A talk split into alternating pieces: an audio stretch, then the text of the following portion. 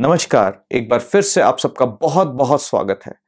आज की इस वीडियो में मैं शेयर करूँगा आपके भाग्यांक के अनुसार वो कौन सी दिशा है आपके घर में जो कि आपके पैसे में बरकत दे सकती है। यानी कि आप यदि वहाँ पर अपना लॉकर, अपना वॉलेट अगर उस दिशा के अंदर रखते हैं तो आपके पैसे में हमेशा बरकत जो है वो रहेगी। अब भाग्यांक कैसे कैलकुलेट करना है, ये आप सब जानते हैं। लेकिन फिर भी एक उदाहरण के लिए यदि किसी व्यक्ति का जन्म 15 मार्च 1985 यानी कि फिफ्टीन ऑफ़ मार्च 1985 को अगर हुआ है तो इस व्यक्ति का मूलांक जो है वो छह नंबर बनेगा, यानी कि एक और पाँच को मिला करके। और भाग्यांक जो है, जब हम सभी का टोटल कर देंगे, यानी कि one plus five plus three plus one plus nine plus eight plus five तो that is thirty two thirty two जो आएगा, अब थर्टी टू को दोबारा स्क्वीज करेंगे, यानी कि three plus two is equal to five तो यानी कि इस व्यक्ति का जो भाग्यांक है, वो हो गया पाँच। तो आप सब अपने अपने भाग्यांक को कैलकुलेट कर सकते हैं। तो अब मैं शेयर करूँगा एक अंक से लेकर नौ अंक तक आपका जो भी भाग्यांक है, उसके अनुसार घर की किस दिशा में अगर आप अपनी savings in the form of जब आप अपने लॉकर में पैसा रखते हैं या अपने जो वॉलेट है अगर इस दिशा के अंदर रखते हैं तो वो आपके लिए हमेशा पैसे में बरकत लेके आएगा। तो अब हम चर्चा करेंगे भाग्यांक एक से लेकर नौ तक। कौन कौन सी वो दिशाएँ हैं आपके घर के अंदर जिस दिशा में यदि आपने अपना एक लॉकर या अपना वॉलेट या अपनी सेविंग्स या एक पिगी बैंक भी अगर रखते हैं तो वो आपके पैसे में हमेशा बरकत देगा। जिस भी व्यक्ति का भाग्यांक एक है, यानी कि सूर्य का भाग्यांक अगर किसी भी व्यक्ति का है तो उनके लिए आइडल डायरेक्शन उनके घर में जो है वो नॉर्थ वेस्ट है। नॉर्थ वेस्ट की दिशा में यदि वो अपना वॉलेट या अपना एक लॉकर या एक पिगी बैंक भी रखते हैं, या फॉर दैट मैटर एक फोटोग्राफ भी अगर एक इंडियन करेंसी की या जिस भी देश में आप रहते हैं, उस करेंसी की एक फोटोग्राफ भी रखते हैं तो हमेशा आपके पैसे में बरकत जो है वो रहेगी। जिन भी व्यक्तियों का भाग्यांक दो है, उनके लिए आइडल डायरेक्शन कौन सी है?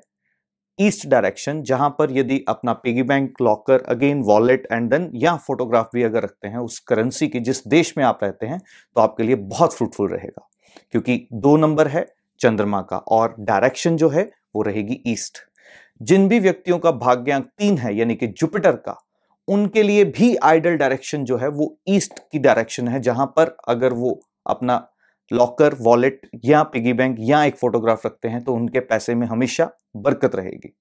जिन भी व्यक्तियों का भाग्यांक चार है, यानी कि राहु का अंक तो उनके लिए आइडल डायरेक्शन जो है दैट इज़ नॉर्थ जी हाँ नॉर्थ की दिशा में आप यदि ये चीज़ रखते हैं तो आपके पैसे में हमेशा वृद्धि जो है, वो रहेगी।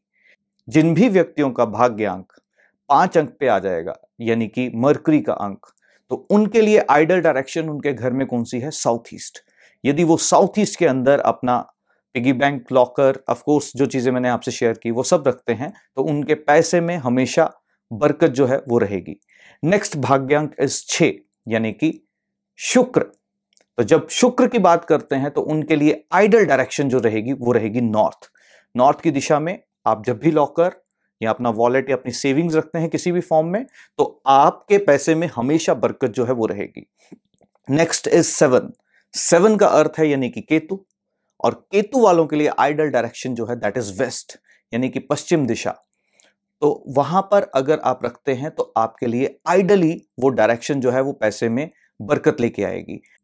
तो अगला जो अंक है, वो है आठ। आठ यानी कि हम सैटन की बात कर रहे हैं, यानी कि शनि की बात कर रहे हैं। तो जिनका भी भाग्य अंक आठ आ रहा है, उनके लिए आइडल डायरेक्शन जो रहेगी दैट इज़ साउथ वेस्ट जी हाँ साउथ वेस्ट डायरेक्शन हमेशा आपके पैसे में बरकत लाने वाली रहेगी। And last but not the least is number nine जो कि है मार्स का अंक, यानी कि मंगल का अंक। तो इनके लिए जो आइडल डायरेक्शन है अपने लॉकर पिगी बैंक या सेविंग्स रखने की दैट इज़ ईस्ट तो ये वो दिशाएँ हैं जिन दिशाओं में अगर आप अपने सेविंग्स किसी भी फॉर्म में अगर रखते हैं और मैंने यहाँ तक आपसे शेयर किया, या अपना लॉकर रख सकते हैं, या पिगी बैंक रख सकते हैं, या अपना वॉलेट रख सकते हैं, या आप जिस भी कंट्री में रहते हैं, उस कंट्री की करेंसी का एक फोटोग्राफ प्रिंट गूगल से निकाल करके आप उस डायरेक्शन के अंदर अगर लगा देते हैं तो आपके पैसे में हमेशा जो है वो बरकत रहेगी।